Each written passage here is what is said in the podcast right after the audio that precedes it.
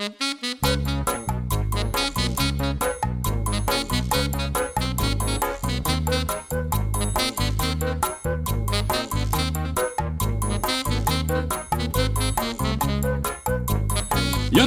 에헤 라디오 에헤 라디오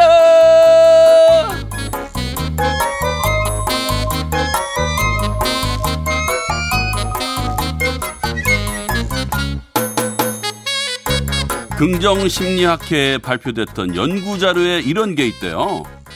될 때까지 된 척하라. 예를 들면 행복해질 때까지 행복한 척. 그렇게 척이라도 하면 도움이 된다는 거죠. 있는 척, 잘난 척, 멋있는 척 그런 걸 남들 앞에서 하면 꼴 보기 싫겠지만 내가 나한테 하는 건 괜찮잖아요. 잘할 때까지 잘하는 척. 그런 거는 얼마든지 좋아 좋아. 윤택의 에라디오 오늘도 기분 좋게 출발합니다. 출발!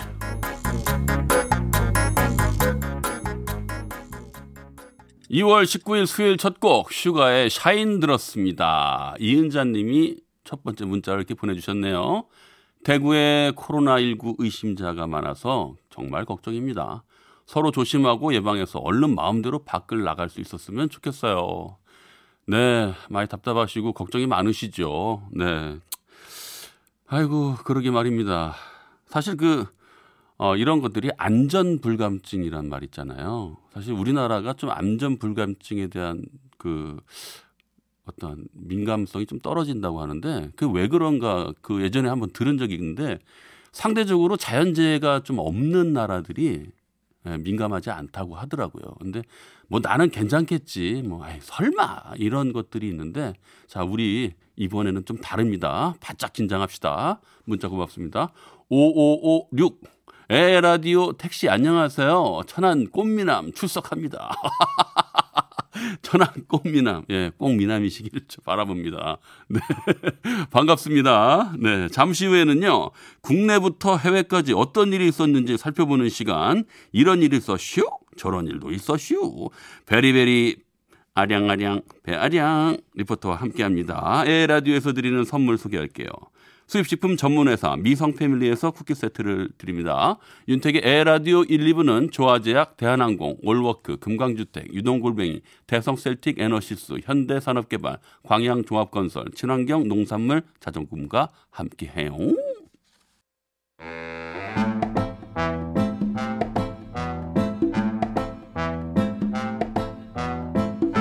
윤택이와 아량이의 그런 일이 있었슈? 아 이런 일도 있었슈.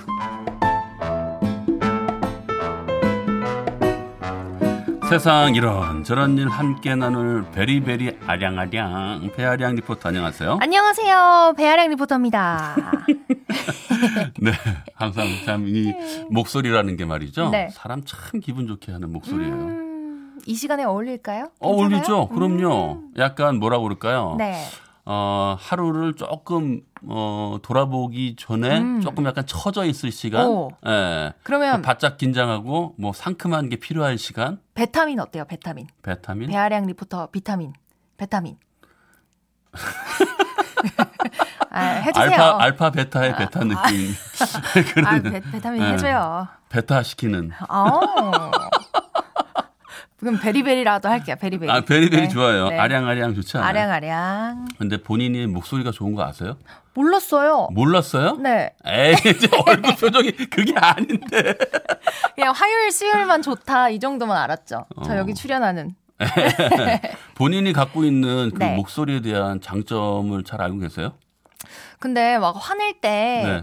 뭐 예전에 그런 뭐 남자친구들이 어, 어. 무섭다고 그러던데 내가 아. 화난 이유는 첫째, 둘째, 셋째 이러면 막 아. 따박따박 한다고 하던데. 네, 슈슈 넘어가겠습니다. 슈슈 가주세요.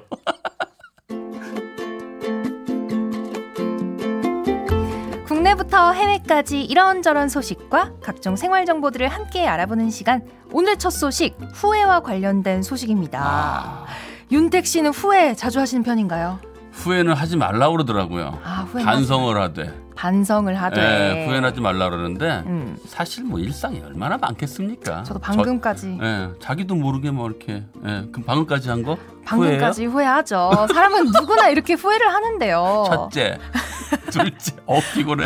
한 연구에 따르면 네. 10명 중에 8명은 아, 좀 더 용기를 낼 걸 하고 후회를 하고요. 아, 4명 중에 1명은 지나간 사랑을 그리워한다고 해요. 음, 또 사람들은 그때 저렇게 할 걸 생각하는 음. 데에만 1년에 110시간을 쓴다는 연구 결과도 있다고 합니다. 우와, 1년에요? 네. 110시간? 네. 이거 좀 어마어마한데. 그러니까요. 아, 이렇게까지 할 필요 있나? 사람들은 어떤 걸 아쉬워하고 후회하는지 알아보고 이걸 극복하기 위해선 어떻게 해야 하는지 전문가의 조언을 한번 소개해 그거 드리겠습니다. 좋습니다. 첫 번째, 어머나. 저축인데요. 네. 많은 이들이 젊었을 때 더 절약하고 더 저축하지 않은 걸 후회한다고 해요. 음, 하지만 이 후회 때문에 이 때문에 후회를 하고 있다면 당장 행동으로 옮겨야 합니다. 음. 우리가 젊은 시절로 돌아갈 수는 없지만 저축은 지금도 할 수 있으니까요. 저축 중요하죠. 네. 큰 돈을 바라지 마시고요. 목표를 작게 설정해서 통장을 계속 여러 개 만드는 겁니다. 아, 조금씩 조금씩. 네.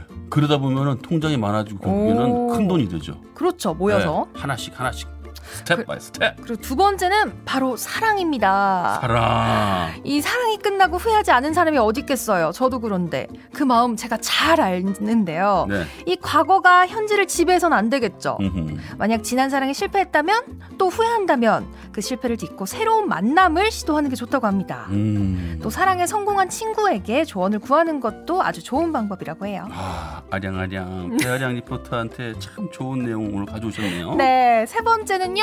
네. 바로 여행입니다. 보다 자유로울 때 왜 여행을 다니지 않았을까? 아, 이런 후회하시는 분들 많은데요. 네. 지금이라도 여행을 떠나기 위해서는 두 가지부터 확실히 해야 한다고 합니다. 어, 뭡니까? 지금 책임진 것들 중에서 네. 벗어 던질 수 있는 건 뭘까?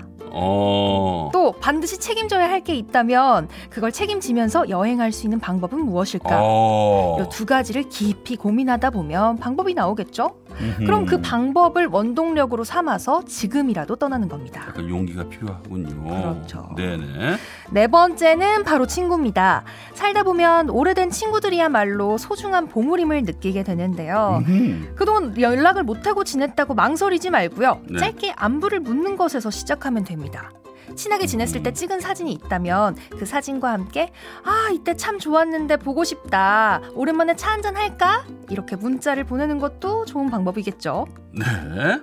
마지막으로는 다섯 번째 직업인데요 쉬고. 월급이 더 많은 일 환경이 더 좋은 일을 구할 걸 아 더 노력해 볼걸 음. 하고 많은 사람들이 후회를 하죠 하지만 이 또한 그동안 하지 못했던 것을 후회할 게 아니라 앞으로 직업적으로 할 수 있는 것에 집중한다면 어제보다 오늘 더 발전할 수 있다고 합니다. 와, 이거 뭐 굉장히 좀 뭐라 그럴까 디테일하게 네. 이렇게 얘기를 해주시니까 마치 뭐 시- 심리치료 상담을 받은 것 같은 느낌도 들고요. 음. 토닥토닥. 네. 그 중에 저는 이 다섯 가지 중에 가장 와닿는 거 그리고 좀 조심해야 되고 신경 써야 될 거 바로 친구라는 이 친구. 단어가 갑자기 제 마음속에 쏙 들어왔습니다. 어, 네. 친구. 그 친구라고 한 번 더 말해줘요. 음, 좋겠네요. 네. 네네네. 진우션에 한 번 더 말해줘 듣겠습니다.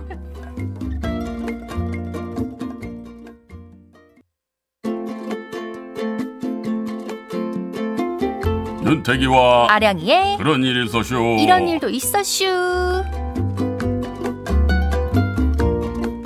네, 오가영님의 문자입니다. 목소리 좋으면 점수 따고 들어가지요. 오늘같이 피곤해 지치고 코로나로 어선한 날 아량아량 목소리 들으니까 피로가 싹. 와 정말 오가영님 사랑이 오가영 감사합니다. 아, 괜찮다. 근데 아, 약간 네. 내가 약간 기분이 좋은 게 뭔지 알아요? 왜요? 제가 이긴 듯한 느낌이에요. 왜요 왜요? 어, 베리베리라고 맨날 얘기하잖아요. 베리베리. 저는 아량아량 하잖아요. 근데 아 량아량을 아, 쓰셨어요. 아량아량을 밀어야겠다 이제. 그리고 김동현님도 이런 네네. 문자 보내주셨어요. 95.9에서 배아량 리포터 목소리를 자주 들어서 궁금해서 인물 검색을 해보니까 아 목소리만큼 너무 미인이시네요. 어, 인정합니다. 아, 늘 잘 듣고 있습니다. 감사합니다. 저 네. 예쁘게 봐주셔서 감사합니다, 김동현님. 아, 훈훈하다.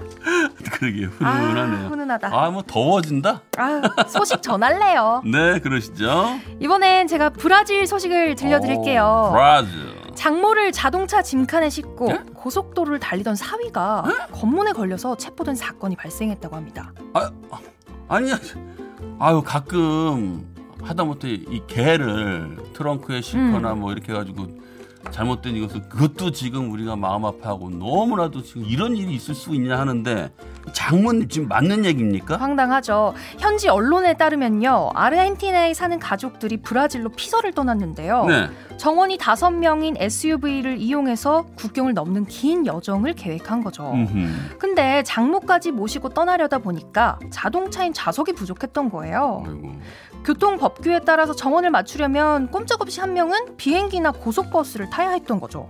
아니 그래서 장모님을 짐칸에 태운 거라고요? 아, 그렇습니다. 어허. 사위가 어, 장모님은 짐칸에 숨어가는 거 어떠세요? 하고 아이디어를 냈고 아이디 뭔 아이디어야 이게. 가족들은 박수를 치면서 찬성을 해- 하자 장모도 거부하지 않았다고 합니다. 이렇게 가족 전원이 탑승한 차는 브라질을 향했고 국경도 넘었지만 잠깐 잠깐 쉴 때 노인이 짐칸에 탄 걸 목격한 운전자들이 경찰에 신고를 했고 결국 브라질에서 덜미가 잡혔다고 하네요. 아유 참 그 저 뭐야 그 경비 좀 아끼겠다고 아니 국경을 넘긴 넘는 그 긴 여행 예? 거기 장모님을 짐칸에 태워요? 에이, 이게 말이 됩니까 이게 그러니까요. 어떻게 됐어요 그래서 사위는 위험천만한 상황을 야기한 혐의로 체포됐지만 에이. 이 황당한 사연을 전해들은 경찰은 범칙금만 부과하고 훈방 조치했고요. 가족은 두 팀으로 나눠서 한 팀은 택시를 이용해야 했다고 합니다. 에휴 안 돼요 이런 건 따끔하게 혼을 내줘야 됩니다 물론 사연이야 그렇겠지만 다른 사람들한테 귀감이 되는 안 됩니다, 안 됩니다. 음. 예, 행동을 했어야 되거든요 이게 이, 이, 이러면 안 돼요 안 돼요. 물론 이게 내용을 살짝 보니까 굉장히 화기애애한 가족 같아요 음, 하지만 이것 또한 안전 불감증입니다. 안 됩니다. 안 돼요. 네. 이번에는 그럼 미국으로 가볼게요. 메커. 맹수 퓨마의 공격을 받은 6살 소녀가 용감한 시민의 주먹 덕분에 목숨을 건졌다는 소식입니다.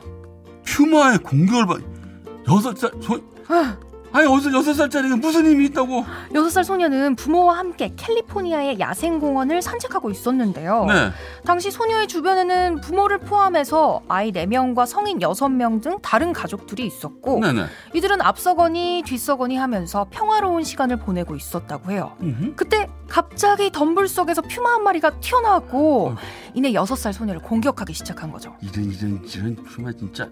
소녀가 맹수인 퓨마에게 다리를 물린 채. 속수무책으로 끌려 가고 있을 때 주변을 함께 산책하던 남성은 망설임 없이 나서서 몸무게가 70kg은 훨씬 넘어 보이는 퓨마의 옆구리를 사정없이 가격했고요. 우. 용감한 시민의 이 주먹 맛에 놀란 퓨마는 그 자리에서 소녀를 내려놓고 줄행랑 쳤다고 합니다. 아. 아유 하여튼 뭐 다행입니다만은 야 이런 용기 나온다는 거 정말 쉽지 않고 어, 달려가면서 내가 어떻게 해야 될 건가를 막 머릿속에 계산했을 거란 그렇죠. 말이에요. 그러면서 정확하게 주먹으로 가격했다라는 네. 거 이거 진짜 상 받아야 됩니다 진짜 그렇죠. 아, 그래서 소녀는 어떻게 됐습니까 퓨마의 공격을 받았던 소녀는 곧바로 병원으로 이송됐고요. 네 종아리 부위에 찢어진 상처를 봉합하는 처치를 받고 음. 현재는 회복 중이라고 하네요. 아우 다행입니다 아우 다행이에요. 우리 아이들 소중합니다 아, 미래의 자산이에요 음. 근데 뭐 이런 일이 생길 거라고 생각지도 못했지만 네. 우리 어린들의 이 정말 이 뭐라 그럴까 히어로 정신 어, 정말 박수 보냅니다 정말 용감한 시민입니다. 네 오늘도 다양한 소식 전해주셔서 네. 고맙습니다 감사합니다. 네, 노래 한 곡 들을게요. 장은숙의 춤을 추어요.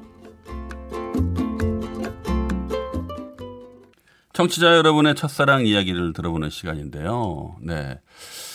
우리 아량아량 배아량 리포터는 네. 아까 제가 들었을 때 첫 네. 번째 이게 자꾸 머리에 지금 계속 꽂히고 있거든요. 네. 네. 그랬을 때 무서워했다 그랬잖아요. 네, 무서워했어요. 하나하나 조목조목 음. 따지는 스타일이에요. 조금 논리적인 스타일이라고 포장을 해도 될까요? 괜찮을까요? 연애에 있었어도 아, 그냥 똑 부러진 스타일이라고 넘어가도 될까요? 사랑하는 사람끼리 그냥 그냥 꽉 막히지는 않았다고 이렇게 마지막으로 음. 근데 네. 예, 본인이 이제 연애에 좀 서툴다고 지난번에 아, 저한테 얘기, 서툴어요. 예, 얘기를 하셨는데 네. 어, 하나하나 따지기보다는 음. 그걸 하나하나 감싸줬을 때 아. 오히려 더 사랑이 좀 되지 않을까. 넓은 아량으로 그렇죠. 알겠습니다. 어우, 이름값이 아. 있는데. 제가 첫사랑 사연으로 늘 배우고 있어요. 요즘 그래요? 네. 음. 근데 이게 거의 네. 실패한 내용이라 아, 네, 오늘도 받아쓰기 하는 것처럼 네. 오늘은 네. 경상남도 창원시에서 박찬식 씨가 보내주신 사연입니다. 네.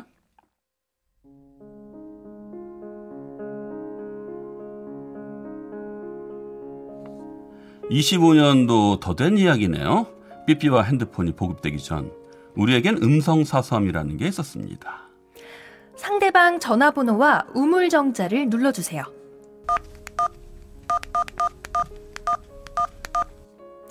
잠시 연결되는 동안 자신을 알려주세요. 박찬식. 상대방의 통화 의사를 묻고 있습니다. 네, 이렇게 상대방이 통화 의사를 확인하면 통화를 할 수 있었고 음성 메시지를 남길 수도 있었어요. 그렇게 음성 사서함으로 친구도 만들고 이성 친구도 만들었었는데요. 저에겐 그런 일이 생기지 않았고 그저 친구들과 연락만을 주고받던 어느 날 저에게도 한 여자아이가 음성 메시지를 남기는 일이 일어났습니다. 대박! 나한테 어떤 여자애가 음성 메시지를 남겼다? 오, 진짜? 나이는? 예뻐? 어, 그 예쁜 건 그건 아직 모르지. 나이는 나랑 동갑. 와, 부럽다 야. 빨리 전화해봐. 친구들의 부러움을 받으며 시작된 그녀와의 첫 통화. 여보세요? 안녕. 난 박찬식이야. 음성 메시지 듣고 전화했어. 어, 난 하은경이야. 하은경. 이름 참 예쁘다. 수화기 너머로 전해지는 그녀의 목소리는 참 예뻤습니다. 저는 수줍게 통화를 이어갔고 다행히 이야기를 잘 받아주는 그녀였기에 우린 금세 친구가 될 수 있었어요. 그날 이후 틈만 나면 서로에게 음성을 남기고 또 전화를 하며 서로에 대해 알아갔었어요.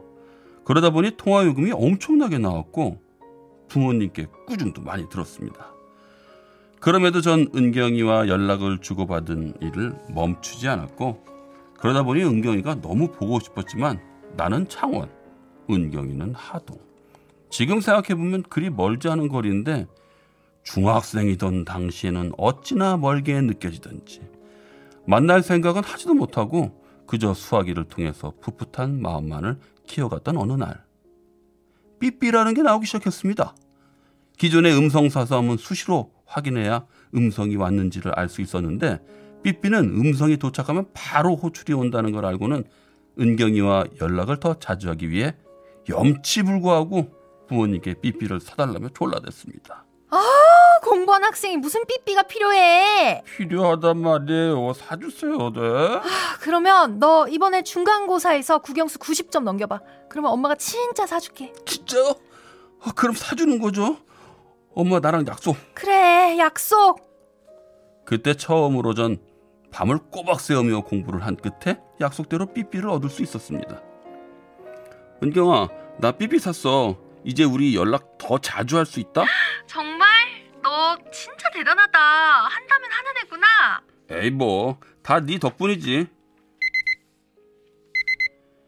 이후 삐삐 소리만 들리면 당연히 은경일 거란 생각을 하며 공중전화로 달려갔고 그 와중에 우린 싸우기도 하고 화해를 하기도 하며 1년 정도를 삐삐와 전화기만 붙들고 살았던 것 같습니다. 아침마다 이불 개는 거 시작했는데 정말 좋아. 별거 아닌데 되게 뿌듯하다. 그래? 그리고 우리 엄마가 그러는데 아침에 일어나면 물 한 잔 마시는 게 좋대. 그래서 아침에 이불 개고 물 한 잔 딱 마시면 기분이 얼마나 좋은지 몰라. 너도 꼭 해봐. 그렇구나. 나도 그러겠다. 우린 이런 사소한 습관까지도 이야기를 나누며 좋은 사이를 이어갔지만 고등학교 입학을 위해 연합고사를 준비하면서부터 조금씩 연락이 뜸해졌어요. 그리고 고등학교에 입학하고부터는 누가 먼저랄 것도 없이 자연스럽게 서로를 잊어갔던 것 같습니다. 사춘기 시절 한 번도 만난 적은 없지만 그 어떤 친구보다 더 의지하고 속마음을 털어놨던 은경이 참 많은 이야기를 주고받았는데 지금은 어떤 이야기를 나눴는지 잘 기억이 나지 않지만 은경이의 메시지를 들으며 미소 짓던 내 얼굴과 차가운 수학이 느낌만이 남아있네요. 하동군 옥정면에 살던 하은경 한 번도 만나지 못했지만 내가 나에게 알려준 생활 습관들 25년이 지난 지금까지도 유지하고 있어. 항상 고맙게 생각하고 있단다. 지금쯤이면 결혼도 했을 것 같은데 잘 살길 바란다. 내 첫사랑이자 소중한 친구 은경아 좋은 추억 만들어줘서 정말 고마워.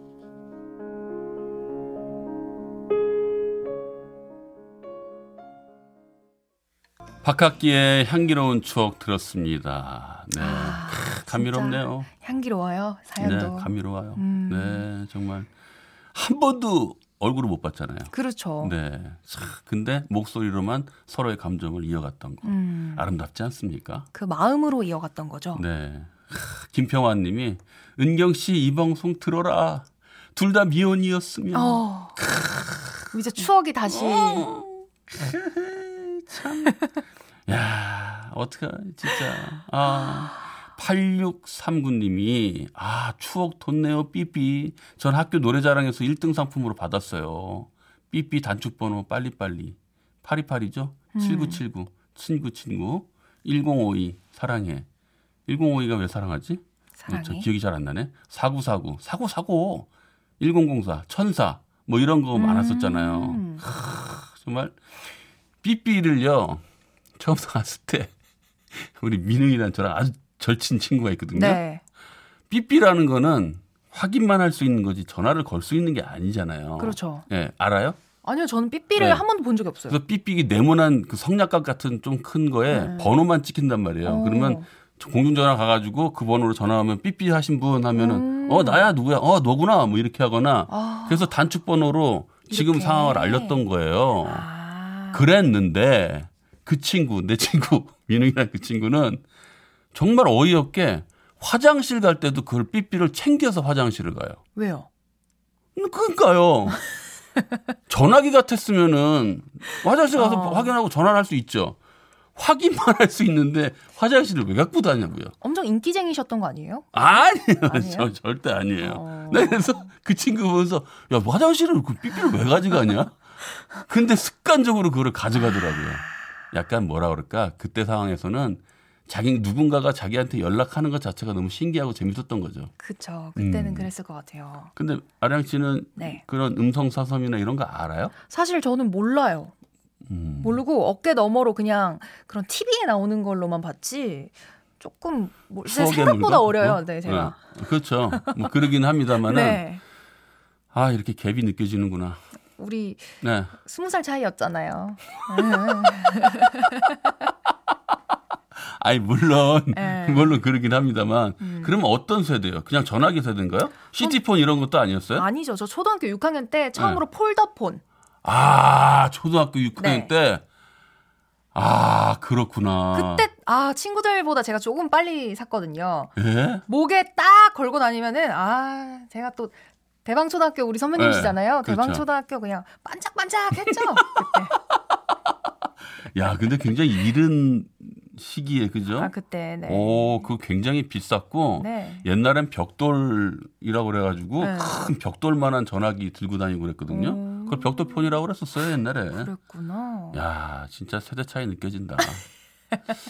안 느껴지는 척 해야지. 오늘 척하라고 그랬으니까. 자 오늘도 소중한 첫사랑 사연 고맙습니다. 감사합니다. 저도 팔리팔리 빠이빠이 네. 빠이빠이 다음 주에 만나요. 고맙습니다. 네, 광고 듣고 오겠습니다. 윤택의 에라디오 2부 마칠 시간입니다. 김희진의 영원한 나의 사랑 듣고요. 9시 뉴스까지 듣고 9시 5분에 만나요.